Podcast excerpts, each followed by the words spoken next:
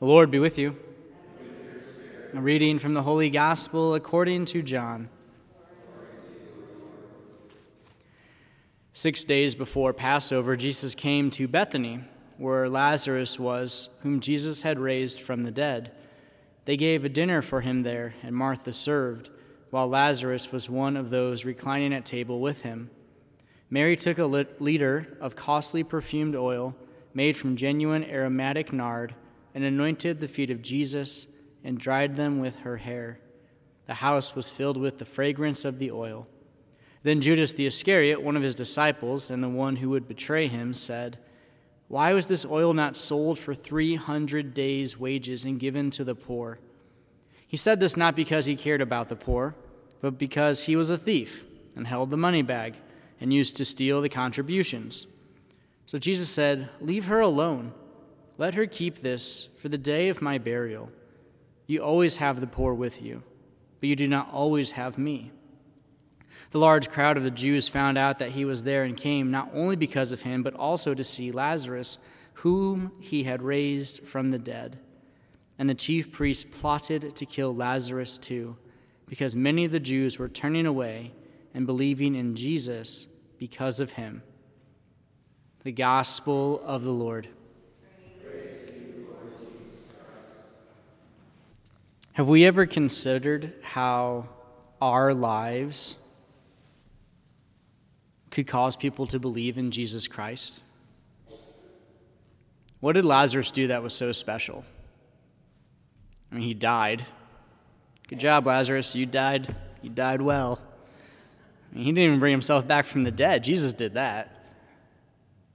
So, Lazarus, who is simply a friend of the Lord, dies, resurrected, but Jews were turning and believing in Jesus because of him. Did he say something special? Was he doing crazy things? Not that we're aware of, minus breathing when one was not breathing. So, by our very existence, we can bring people to Jesus. That's the point of this. And the other point is how do we celebrate Jesus in our lives? How do we celebrate what the Lord is doing in and through our lives? You may have noticed I brought those flowers out. You know what's special about today? It's Monday of Holy Week, it's April 3rd. But that's not what's special. It's my baptismal day. I was baptized 13 years ago today. So my mom sends me flowers. Right? Because we celebrate these kind of days. We should, at least. And, like, what's the point of flowers? They're just going to die. Why not give that money to the poor? Why not offer that money for something else? Because it's good to use beautiful things just to honor someone. Mary takes beautiful, aromatic oil Sure, they could have sold it, they could have fed a ton of people, they could have done a bunch of things with it, but she wanted to honor him through an anointing of his feet. So we do things like that.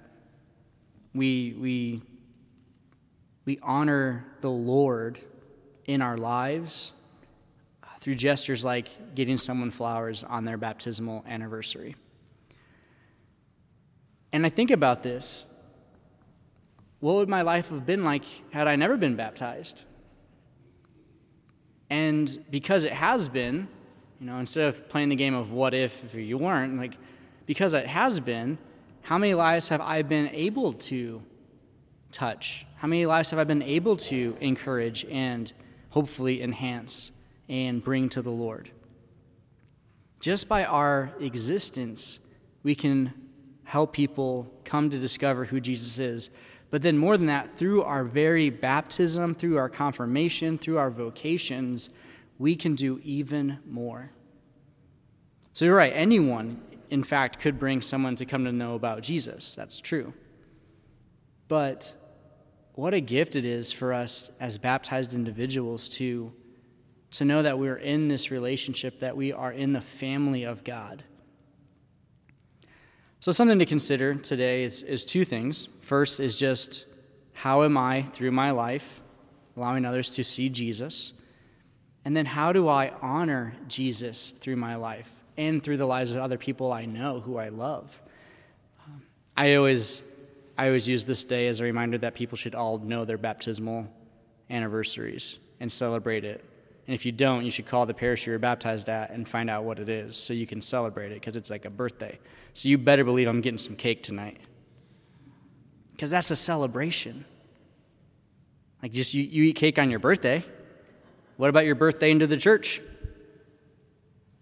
And I don't know where my baptismal candle is. It's probably melted and gone somewhere, but it's fine. Otherwise, I'd light it and I'd remind myself. I tell this to every godparent.